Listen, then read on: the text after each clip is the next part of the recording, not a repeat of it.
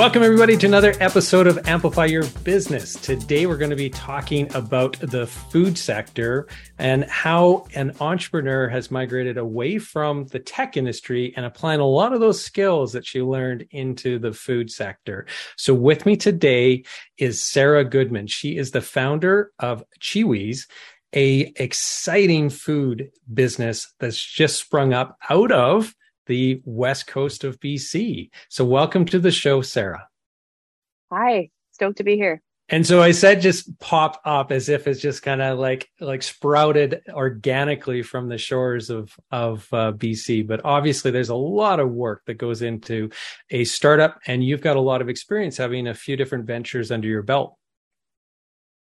Yeah, yeah, I've done uh, a lot of different things. Each one is kind of compounded to provide the skills to have made Chiwis as seamless-ish as possible. But I would even say like working in bars and Whistler and working with people and, and having to multitask, like everything I feel like I've done has helped mold to like make this as successful as possible. So Just I appreciate all, all right here, right yeah. Now. Yeah, yeah, yeah. so uh, before we get into the business, why don't we hear a little bit about um, some advice, I guess, that you might be able to give to people who are listening here today. So, as you know, our audience are all entrepreneurs. So, what would you say are three key things that every entrepreneur needs to know uh, based off of your experience? First, I think you need to know people who have been in your shoes before that you can reach mm. out to and get advice from. I've always surrounded myself with people who I admire who, you know, first you might not know them very well, but then you like I've wooed a lot of people. They're now my either advisors or investors or friends. And I have that support and I can go to them and just be like, shit, this is happening. I really like need some help. um, so I think that having that is the most important as an entrepreneur because it could be lonely and sometimes your friends just don't want to hear you bitching about everything. Um, or or even understand right? I mean that's one of the yeah, biggest yeah, challenges yeah. is if, they, if they're not entrepreneurs it's really hard for people to relate. Yeah and i think the second thing is to know your margins. Um, you know in food especially i think that a lot of people start with uh, a recipe they really love or something that people tell them they should sell and then they go to a farmer's market they sell it for a specific amount because they they think that is what i should sell it for and then when they want to expand and go to grocery, they learn, uh oh, like the distributor wants this like 25%, the broker wants 5%, the retailer wants 35%. Like, what do you have after that? Does that price work out? Like, I started and I I learned all of that and tried to base my product off of having a 40% margin at least for us. So learning your margins, knowing them. Um, like obviously prices of things will fluctuate like we've seen recently, everything getting more expensive. But if you have if you if you know those numbers, like you will be more set up. And then I would say knowing your capabilities for growth and your runway. Mm. Because you're only as good as your cash flow. And if you know that you can grow at a specific um, speed, then go ahead and do it. But if you you need to be very smart about it, um, or else you'll be taken out. Yeah, and and that's an interesting one. That I'd imagine you probably learned a lot of that from the tech world uh, that you were in uh, previously, right? Because a lot of uh, businesses outside of that rapid growth of the tech industry tend to um, I guess not really think about it as much or, or, place as much importance on that because it's oftentimes a little bit more of a measured growth for a lot of businesses. And yeah. then when things do really scale up, they don't understand that key part of it, right? Yeah. Well, so I've brought a really, I brought a different mentality to food and it's had a, a pretty good reaction from people. Like I like I said before, like I, I actually didn't want to go to farmers markets. I wasn't interested in it. I wanted to, I thought that my product, which we'll, I'll explain in a minute, but it was, was very simple and easy to understand. And if I presented it in a brand and package that looked like it was a giant company, people would buy into that. And um, I, I don't want to grow like 100% year over year. I want to go big. Like I have big plans for this business and my yeah. investors and my team all know this. We're like we have distinct goals you know we'll be at a like 700% growth this year because we like know what we can get to but uh, the tech mindset is it's definitely shaken things up a little bit like this industry moves pretty slow and i'm just like mm, i think we can do faster like can we do faster let's do faster i feel well, like as entrepreneurs definitely. everyone's also very like maybe I, I know a lot of entrepreneurs and we're all so impatient. Like, yeah. come on, can't you work? Can't you do more? Um, so yeah, I, I think that it's definitely been different for like our partners to work with us that have been in the industry for a long time. Yeah, yeah, completely. And it's really interesting. And we'll get into that a little bit more, just that uh, the differences and how you've been applying a lot of the lessons that you learned along the the tech world side of things into into food and and how you're kind of shaking up the food model a little bit. Um, but speaking of the food, speaking of the product, uh, I've got a bunch of samples here. So thank you very much for sending these out uh, in advance. And so tell me a little bit about the product, uh, what I guess inspired you to create it, and um, you, you, know how you're approaching things a little bit differently. Sure. Uh, so my company is called Chiwis, and we have like some pretty great values. We value delicious, healthy snacks, uh, and really, we don't even market our snacks as healthy. They're just delicious fruit chips that use upcycled fruits and use as much of the fruit as possible, including the skin and the core and the rind, which are all very edible and nutritious. Like so, they're t- snacks that taste awesome, but and are healthy. Yeah. Um, I I used to make kiwi chips for like the past 10 years for outdoor adventures and backcountry touring and I live in Squamish very much. We're always outside and I would always hear people telling me while I was in tech like oh these are so cool I've never seen them before. Like just thin slices of kiwi with the skin on that were dried till they were crispy. They'd start like a chip and then turn to kind of candy in your mouth.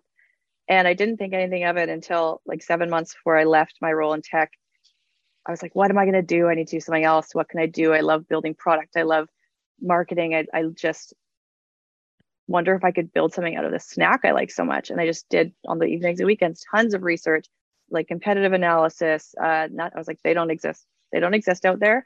Could I do it? And I went even to like the length that I made. Uh, I went on 99 Designs, which is a you can compete, have a competition. Graphic designers from all the world will compete for this like goal. And so I had someone design or I had a contest for a temp, like a bag.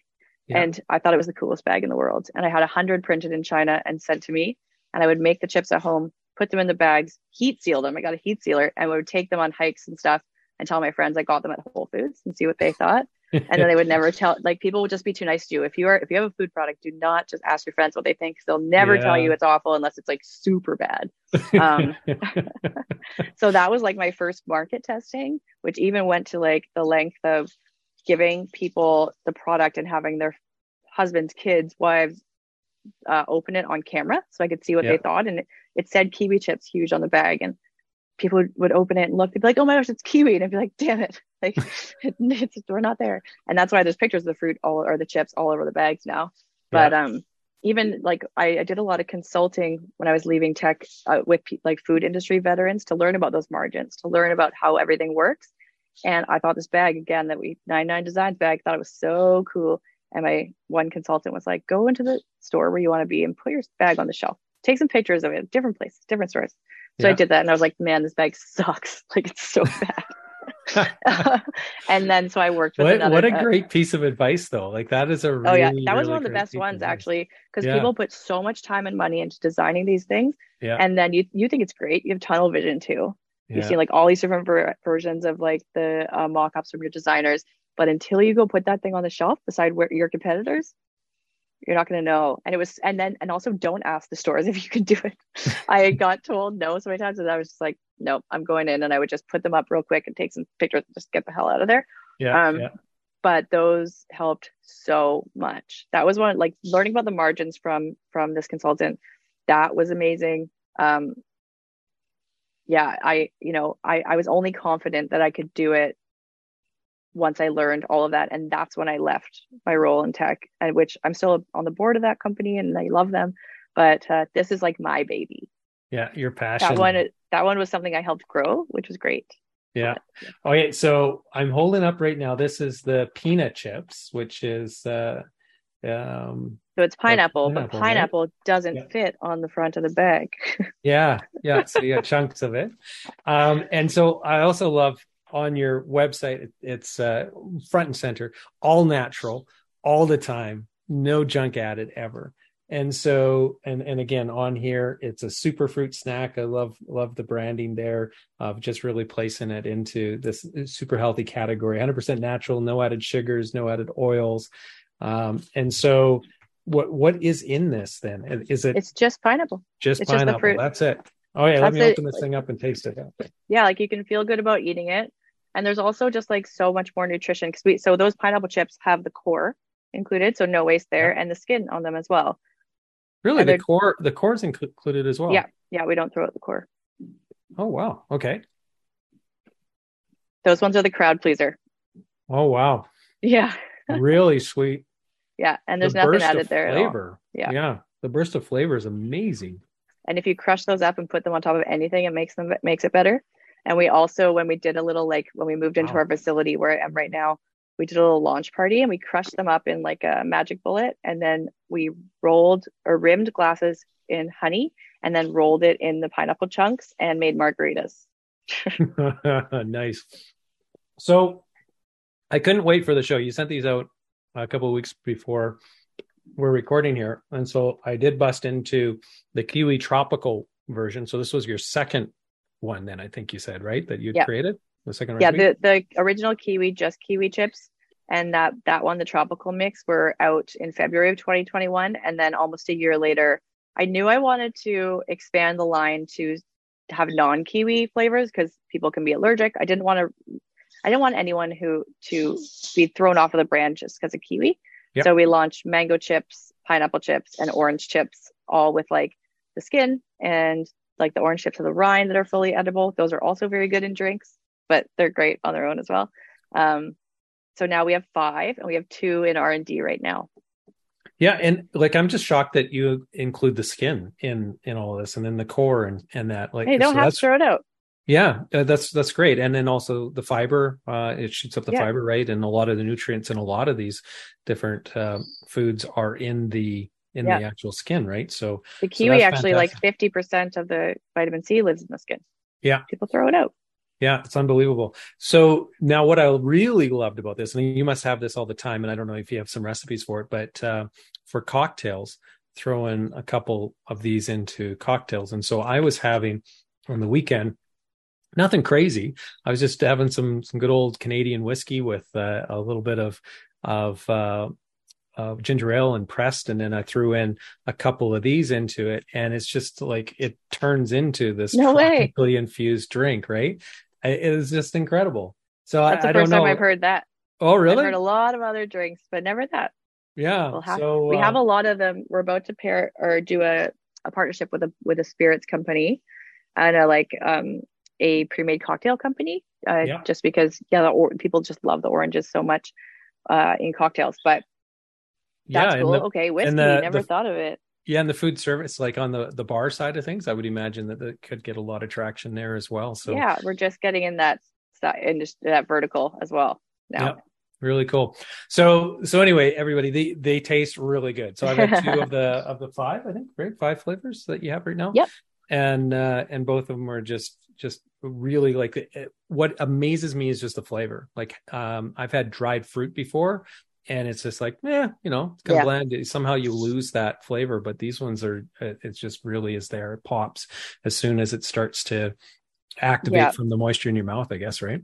I hate when whenever we have like street teams or or or people doing demos that Yep. just recently started happening because everything's been during COVID. I'm always Yep. like, don't call it dried fruit. Just call it like chips. Like it's not the same. Dried fruit tastes so bland and like it's that squishy, like brown. And there's Yeah. the kind like like those really like amazing mango slices that are uh from the Philippines. Like they're just full of ex like they dip them in sugar. like it's that's why. And there's preservatives, that's why it's so bright. But we actually we have co-manufacturers and we manufacture right by the farms where the fruit is actually grown so there's no travel of this fruit everything's done like at the perfect ripeness and so that's how we keep like the color and it tastes fresh. It's just so different than dried fruit. So i'm always very hesitant even talking to um like large grocery stores. They're like ah it's like kind of a new category. Where do we put you? And i'm like into the like natural snack zone not by the dried fruit because it's not Yeah. the same Yeah, yeah, and I think that's that's probably one of the challenges that you have, right? Is that you're fighting against that uh, bad experience that a lot of people have with it, or um, unhealthy experience with dried fruit. Really, the the the rest of the competition, and so I love that you're repositioning it as a chip and really just owning a new space. That's really yeah smart. trying to Yeah, yeah, really smart. So, okay, so uh, getting back into the business side of things, then. So you were working at the tech company. Um, you were still doing that. You took four months as you were kind of like on the side of your desk building this new company, doing the R and D, but also doing a lot of just really trying to understand the food industry. And that's something as well that I think is really interesting because a lot of people will jump into things really quickly. They have an idea and then it's just like, oh yeah, I'm going to go go off and figure it out. But you took the time to really methodically, it sounds like, uh, do the research and really understand, like you said, the margins and then also the manufacturing side of things. And um, so, does is that something that came from some of your experience in other businesses that you have had before? Because I think when before we hit the record button, you named off four or five businesses that you now have been involved with over the years. Um, so where did that come from? Is that just naturally who you are, or was that a learned thing? Uh, honestly, I don't think it's naturally who I am. I'm quite impulsive and like to do things very quickly. But I think that when I was like, I've got to do something else, I wonder if this could be a thing. I wasn't sure, and so it kind of became became just a little project. And I was like, this is fun. This is fun doing this 99 designs thing. This is fun looking into it. I'm not working eight hours a day just researching. I'm just having fun with it whenever. And it kind of snowballed. And it wasn't until I was kind of confident that I, I was like, yeah, I'm out. I'm going to go do this thing. And I um, like got a loan, bought a couple of um, commercial dryers. And this had like the smallest corner of a space in Squamish, a commercial kitchen space. And I started manufacturing. And it's very different when you do it in your house with like a nine tray dehydrator to these like yeah. big expensive machines. Yeah. um, and i i had distribution. I had met somebody who ran a distribution company in in bc and they loved the brand and so they took us on right away which is not something like when i did the consulting i was told you get yourself into like a hundred stores and then you go to a distributor and say hey i've proven myself. Will you take me on and this this i did a course. This was still while i was in tech. I did a how to get your product on retail store shelves course and yeah. the owner of this distribution company was speaking and he said his email at the end. So i emailed him after. I'm like hey man this is my story. This is the packaging. It was the blue and green one that you see now. Um, i know that i was like i know the deal. Let me get into 75 to 100 stores in the lower mainland. And would it be cool after that if i reached out to you? And he was like sarah it's pretty evident you come from tech and marketing because like nobody has a bag that looks like this when they start and I've never seen anything like it. So we'll take you on right away, which was uh, my first huge stroke of luck. Um, that doesn't happen to many people, and I realized that.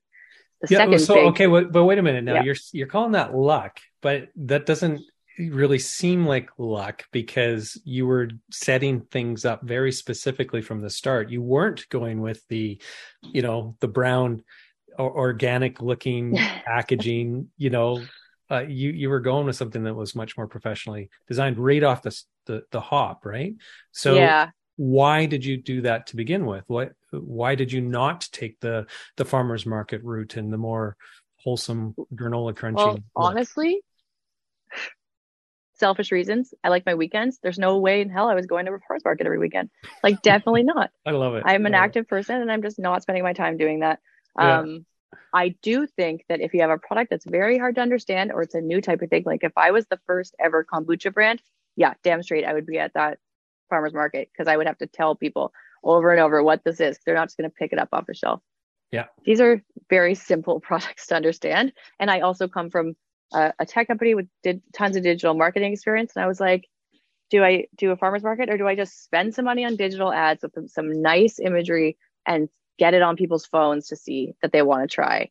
And for the first, you know, till inception to now has been COVID. It's still COVID. Um, and only until a few months ago were we able to do demos or anything like that. Like I, yeah. it was really frowned upon for me to even go into the stores and be like, "Hi, I'm Sarah, the founder of Chiwis." Like to the store manager, they're like, "Get out of here! like it's a pandemic. What are you doing here?" Um, so I just wasn't interested in going that route at all, and I yeah, I, I, had so many people being like, nope, you need to get um, feedback about your products. You need to get feedback about your, your packaging. And I just was like, it's so simple. And I think I got it. Like I did testing. So that's kind of like where I, I don't know. And also, yeah, I just was not doing it. I just couldn't, I just couldn't yeah. do that. Yeah, so that was the reason why you didn't go into the farmers market, and then because you weren't able to, um, you know, kind of go into the stores and do all that stuff, you really needed to rely on the digital ads and everything, which is all about presentation and packaging. I would imagine, right? Yeah. So that must have been the driving force behind really just locking that down first. Yeah, and again, I feel lucky that when so I have this distributor, I'm in this space trying to figure out these machines and make and I, I tell the distributor, okay, good to go. It's just me. Let's start with really small stores.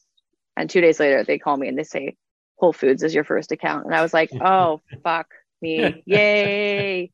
But no, yay. Um, and that again does not happen. People were wait for years to get in there. So I feel whenever I tell people that I feel a little bit like I'm boasting and icky. But yeah. um yeah. again, no, I, I don't think I, well, okay. So now I want to break that down a little bit, right? Because I, I, I totally get it. It's like, holy shit, what just happened? Because now I have volume that I have to produce and I'm just trying to figure the machines out probably at that point. But yeah, yeah. So why, what kind of feedback did you get? Why was it that Whole Foods, like you said, they don't usually do that?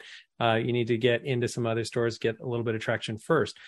Why did they jump all over this as your first big account? I don't know. I, I was expecting you to have have something like, yeah, so we did this post purchase research and this is what I discovered. No, they've been the best since we started. I absolutely love them. We're about to launch into Whole Foods National. Um, but in, but it's got January, but it's got to come down to the package. It looks yeah. I think it was the packaging. Like you shit together, right? I think it's the packaging. I think it's that we're yep. we're local. I think that it's like we're woman certified, women owned. It could be a bunch of different things. It's most likely the packaging and they didn't have anything like it on their shelves. Yeah. Um, but once I had that, I was like, okay, all right, I can do this. I can do this. And I remember putting their order together, and I was like at in this kitchen for 14 hours a day. I'm not I'm not a kitchen employee. I'm not like a warehouse person. I am good at different sides of things, but I'm in there and I'm just like having friends help, having my fiance at the time like help. I'm just like slice kiwis, like go, go. You're not doing it fast enough. Um, and then I would not be getting consistent products. It was just like such a pain in my ass. But I got the orders out and then like all of a sudden COVID happened like a month after. And yeah. we are the store list is growing. I had like 60 stores like off the bat. And I totally used COVID to my advantage. I was like, I thought to myself, hey, if Whole Foods National comes on, or if like I have all these stores and we're it's very successful and we have a 5,000 case order out of everybody together, which like could have happened. Uh, I would never be able to produce it. This is a stupid business. This is a shitty business that I've made. Uh, I it's not like I need something scalable. And so COVID happens, and I was like, oh my god, like distributor, Whole Foods, like pandemic, and they're like pandemic, and I was like, I need to pause for a second, just figure out some stuff. And they said, yeah, because everyone's just like, I don't know what's going on. And I spent five months doing R&D with co-manufacturers around the world, which was actually awesome during a pandemic because I didn't have to go there. It was just like we'd yeah. Zoom and we get samples back and forth. And it was I, I had we had snacks coming to our house from like all corners of the world during the beginning of the pandemic. And I ended up finding my like top co-manufacturers that could make the products better than I could, that could scale quickly. And then I launched, I was supposed to launch in November of 2020, uh, 2020. And I had like a 500 pound order of kiwi chips coming in, our first one. And I made such a huge deal about it on social media. It's still, still just me on the team. I was like, yeah, like five days, four days, three days. And I remember uh, it arrived at the co-packer I was using in Vancouver. And I, te- I, I called them. I was like, oh, how does everything look? They were like, great, looks so good. I was like, sick. I'm coming down. I'm on my way. I go in there and I take like one look at these chips and I was like, they're not right. They're not right. Oh, no. Uh, and they were like, they it was my co-manufacturer's first time making them at scale too and they had used kiwis that weren't ripe enough and they over dried them. They tasted like warheads like they were so sour. Um, and i just just i called the, the, the manufacturer and i was like oh my god guys like they're not right. And i didn't have a contract in place with these guys. We had been working together to develop this for a while. Uh, yeah have contracts but but this worked out. More luck um, they were totally took ownership. They took ownership fully and they were like sarah okay. we're so sorry. It's our first time too we can redo it for you, but we're so busy with Christmas coming up that we can't redo it until to have it to you till mid January. And so that's why we ended up launching in stores with the, the green one and the blue one in February of 2021 because that little like mess up. But that's when we launched with the ability to scale. So that first year, like in our last year that we were in stores, you know, it was just me again, uh, working with a distributor. Uh, there was a broker in house there, but yeah, we did like 125,000, which was fine. Uh, and then this year, just six months ago, I hired my first employee, and we are a team of five now, wow. a couple part time, and three yeah. of us. I just I'm onboarding my new operations manager just this week, but uh, yeah. and we'll do like eight hundred thousand this year. Yeah, that's and, incredible. Way to go. Yeah, so like we have it, and and I have some transparent goals with this. I want to grow it till we hit thirty million a year, and then sell it, and then do something yeah. else. And I want everyone to cash out, and I want everyone to go do something that they really want to do in their dream, and for us to all own puppies and yards. really cool. So, okay, so so tell me, what are the biggest things that you're able to draw from the uh, the tech, um, you know, experience that you have there in a tech startup that you're able to apply here that is very different from what the rest of the food industry, I guess, is used to? Oh, the top top thing is fundraising. Yeah. So I come from tech. I've seen people, I've seen companies raise so much money pre-revenue, like just no traction. And I learned, like, I pitched our tech company so many times, and it, like pitching a, a tech company as like a young-ish blonde person sucks. It sucks. And even though we had tons of revenue, people would be like, "Cool idea, little blonde girl." Um, and I don't know. I developed maybe like a bit of a harsher exterior and thought towards um, fundraising and pitching to investors. And it was so funny because when I, I started posting on LinkedIn about Chiwis, and I'm still very connected in the tech industry, and people would be like, oh, like people who I pitched to like so, so long ago, uh, who said no a lot, were like, hey, what are you doing? And I would talk to them and I wouldn't be pitching them. I would just be telling them about it. And people would be like, oh, are you raising money soon? And I was like, maybe I am raising money soon. And so um, I ended up like I knew I've pitched so much. I've created hundreds of pitch decks. And so I was like, fuck it. I'm gonna I'm gonna put a pitch deck together. Uh, yeah. We already have traction. I have goals. I I know the information I think I need to know, uh, but I'm gonna come at it really differently than I ha- did in the past. I really felt like I had something to prove in tech. And this time I'm like, if you if you like it, cool. If you don't, I don't care. Um, and I have raised almost a million dollars on my for this business in two rounds, and I did really like approach it as this is the product or this is me. This is what I've done. This is the product. This is why. This is what I'm gonna do if you like it, you like it. If you don't, you don't. People are like, okay. Like I kept on during the, the first both rounds, it was all done at my home office because it's been COVID. So again, didn't have to wine and dine. It's really great. Um, I, I like my husband, my now husband, who was my fiance back then. He he went like he was around the whole time during tech, and he would see me so defeated, and I would be pitching. And we used to we used to live in a place uh, at the beginning of COVID where we shared a big long uh, IKEA countertop desk. So he was beside me and he would hear, he would hear, he like knew my pitch. Yeah. And, but sometimes he's like, I gotta get out of here. I'm gonna go sit on the couch. And I would finish this pitch. I would pitch for like 10 minutes, very casual, having conversations. And someone would just be like, yeah, sure. Like, yeah, okay. And I would run out of the room and be like, what is happening? Like, this is so crazy. and I think that people had maybe a bit of FOMO because of SmartSweets and like how that happened. And they they exited for you know 375 million after four years. Um, they grew from zero to 100 million in revenue a year, like pretty fairly quickly. And I remember Tara Bosch, the founder, speaking at this um, event that I was. It was actually my last ever pitch competition that I was a finalist for uh, in Vancouver, and she was she had won it before, and she was on a panel. And I remember her talking about um, one year for SmartSweets, they had projected 400K in revenue and they did 16 million. And what? And this wasn't when I was like, I must do food. Like, it, you know, you'd yeah. think it would be, but I was, I was just like, huh, that's so interesting. And that she said it was all due to supply chain and being able to manage that growth. And that's kind of how I've now structured things. And so I've raised money to be able to get us to a certain point where we are like we probably won't need to raise again for like a year and a half, two years. But at that point, we'll we'll be at like a, a much higher revenue if we continue on this growth rate. But uh, fundraising, honestly, like I have so many new founders coming to me for advice, which I love to help and give because uh, it's now becoming a lot more common to raise on a specific kind of document that was very much a tech document. It's called SAFE. It was started by Y, y Combinator. And I raised on two of those. And I didn't put a valuation on my company. It's a valuation, a future valuation. It's a valuation cap. So I didn't have to be like, okay. I'm hmm. going to have to raise like X amount and give away this. I, it's on me now to build the company because our next round is a, is a cash round, a series A. If we don't get to like 3 million of annual revenue a year, I'm giving away more of my company than I want to. Yeah. Um, so it, a lot more people are doing that now. And I've helped coach a lot of people in how to present this information in a way that isn't overwhelming and in a way that like actual investors who are now interested in consumer packaged goods and food and stuff will be attracted and like want to bite and buy in.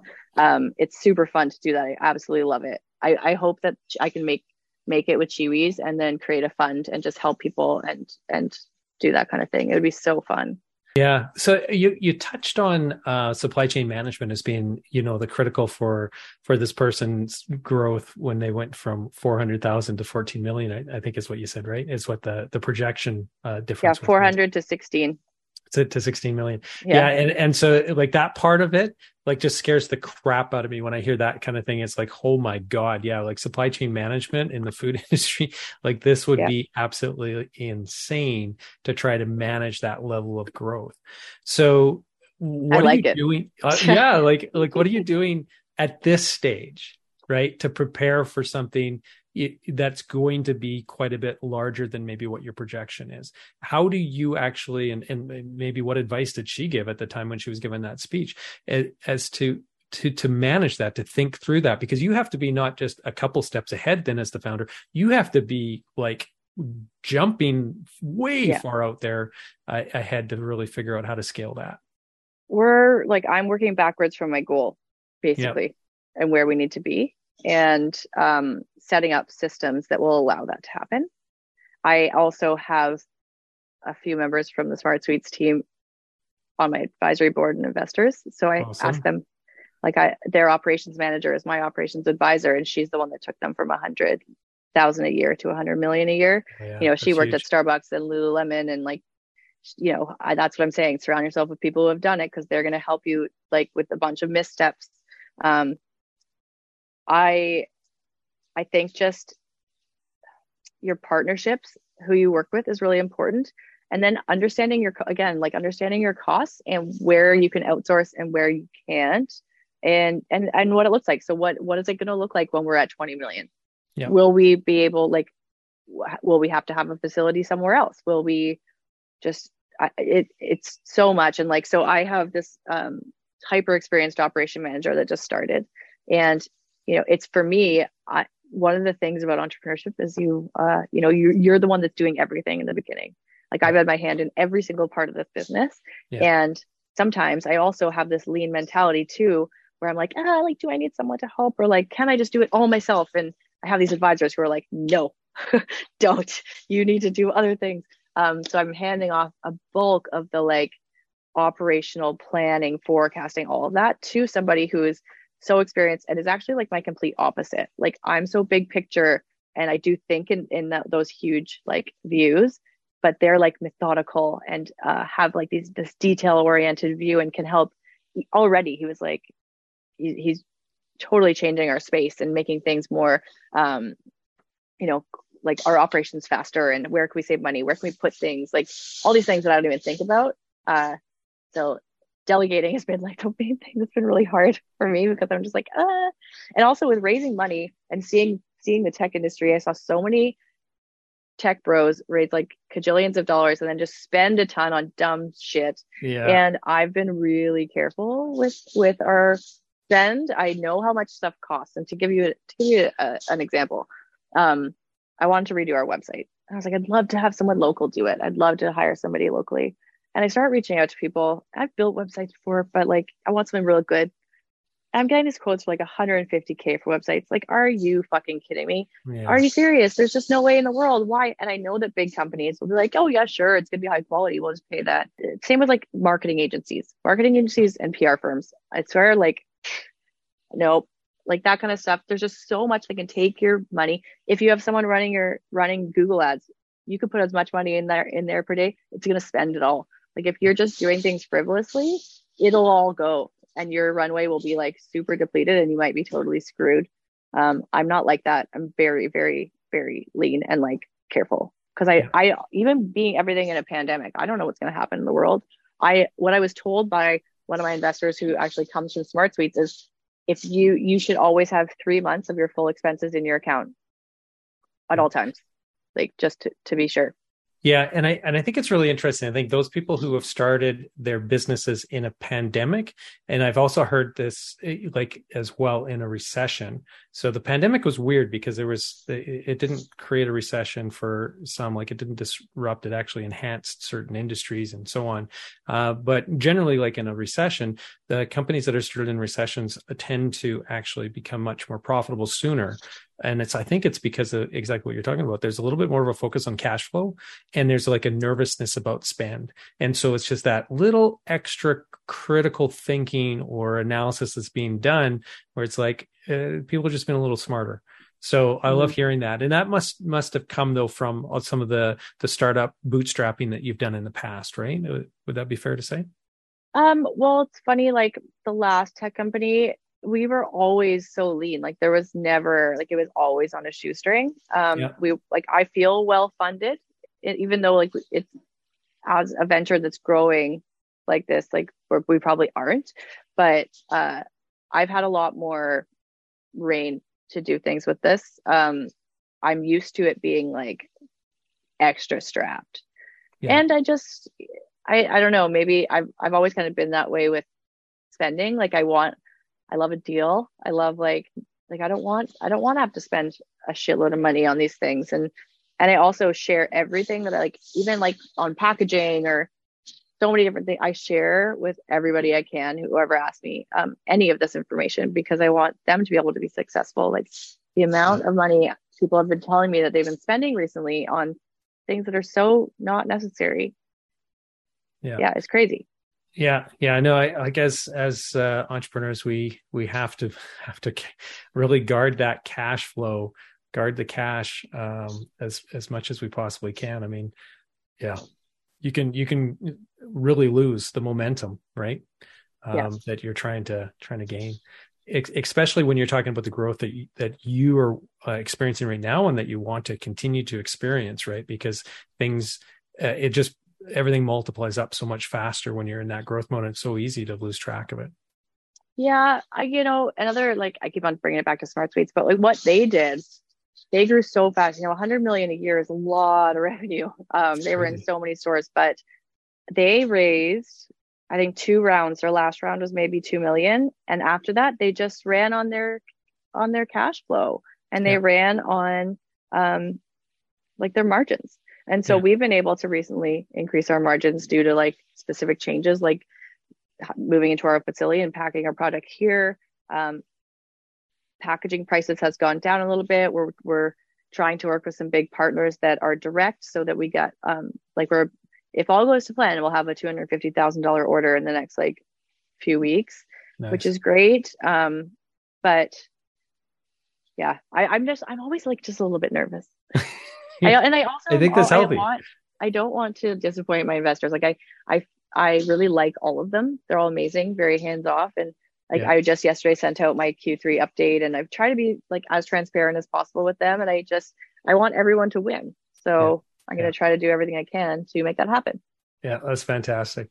So, okay, I, I'm curious. Uh, I'm gonna gonna wrap up with one last question, and then because uh, we're getting a little longer in the episode, so if you had the opportunity to, you know, pen yourself a letter uh, at the beginning of either your very start of your entrepreneurial journey, uh, you know, those three or four companies previous, or at the beginning of uh, Chiwis, what what would be in that letter? What would you be telling yourself? Yeah, you know what I said. I remember after I got off the phone with your colleague the first time when we were just doing the prep for this. Yeah. What did I say? I was like, I, that was so stupid. I think I just said like, just fucking do it. Um, um, I like honestly, I've loved winging it. I've loved just like learning. I probably wouldn't give myself any any points or any like uh initial feedback uh or like cheats. I don't know. It's like I've thought about that question after he asked me a bunch of times, but I don't, I don't know what I would tell myself. It's Great work. Keep doing it. Like, do it. Have yeah. fun. It's yeah. like no, nothing matters. Like, just do it. Yeah. Just uh, we're not Nike. Don't not just do it. Sorry, trademark. I was actually just uh, one of my lead investors had a they have a retreat. First time I've ever been part of something like this. They had a retreat at the Four Seasons in Whistler two weeks yeah. ago, and I got to go. It was a whole weekend thing, all inclusive. It was crazy, and there was talks every day and workshops. And so the CMO of Nike spoke, or the recent CMO of Nike, who was there for like a lifetime. So I'm not biting you, Greg. Um, but it was one of the most amazing like talks and workshops I've ever done. It was felt like it was built for us. I had so much inspiration from that. But man, yeah, what a cool time. But yeah, sorry, Nike, so, don't not just do it. Not not, not just do it, but but I'm curious, what was some of the big takeaways from him then in terms of the the inspiration that you received from that talk? It was just a lot around like storytelling and brand yeah. and how you come across and uh, just a lot resonated because with this it it it's a product. It is about the product, but it really yeah. isn't. It's about like and what I'm trying to do here with this like goal of selling at a certain point to a larger player is they don't give a shit about the product. They're going to go make their own. But what they are going to buy from us is our community and our voice and our brand and our messaging and yeah. that's that's what we're trying to build. Yeah. and that's what nike did. Have you ever like bought a shoe because you saw a, an ad? No. But you always remember those ads. You don't remember the shoes. Yeah. Well and the way the way it makes you feel right? And and and that it's yeah for i i think you hit the nail on the head there with regard to the story. Uh, you have to really work that story in and you've got experience in marketing. You know how to do that um, you're doing it with the branding you're doing it with everything every touch point right now and so yeah it, you're definitely going to hit your goals uh, I can see why the investors were were so excited about jumping in and and just throwing the money at you. So this is really cool. Um, but uh, but we are going to have to wrap it up here. I, I do want to say thank you though for uh, spending the time sharing some of of uh, you know the things that you've gone through and some of the lessons that you learned along the way and and your story here. It's uh, it's something that is definitely going to inspire a lot of people, and I think they're going to really love hearing about the way that you have applied some of the tech principles um, into the this new industry that you're in, right? And so uh, this is one of the things that I think um, people who are who grow up within an industry and then you know spin out their own companies out of that um, they don't necessarily see the way that you can really shake things up a bit and do things differently. And that's what i love about how you went to a different industry and applied those principles. It's a really great lesson. So thank you for sharing. Wow that's nice. Thanks. Yeah. So if anybody wanted to connect with you or get their hands on this incredible product, what's the best way to do so?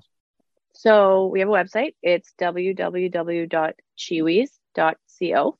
Um, and I have a personal founder Instagram that I share like good and bad stuff. It's just Chiwis founder Sarah. Sarah's with an H. You can send me a message there, like reach out at any time if you're if you're trying to build something, you have any questions. Like I'm always happy to help. And we have our our Instagram and TikTok is Chiwis under, underscore snacks. Um, but yeah, also if you want to buy Chiwis and have a discount, you can use the discount Chiwis Love all one word in caps at our website and you get a discount and free shipping. Awesome. That's fantastic. Yeah. So everybody, you, you got to try these. I, I think that for food recipes, you know, throwing this onto food would be incredible. Uh, throwing it into your drinks like I did was mm. absolutely fantastic. And then just ice cream or yogurt. Ooh. Oh yeah. yeah. Crumbled it up. Oh yeah. yeah. yeah. Okay. Yeah. So I'm going to go have some more. Uh, thank you so much again for sending these out and for spending the time with us. And for those of you who enjoyed this episode, head over to our archives at amplifyyourbusiness.ca. That's where you're going to find all the rest of our episodes. And of course, uh, if you're watching this and you prefer to just listen to it, you can head over to your favorite podcasting platform and just search Amplify Your Business. You're going to be able to find us there as well. So thank you once again, Sarah. Really appreciate it. And for everybody else, I hope you have a prosperous day.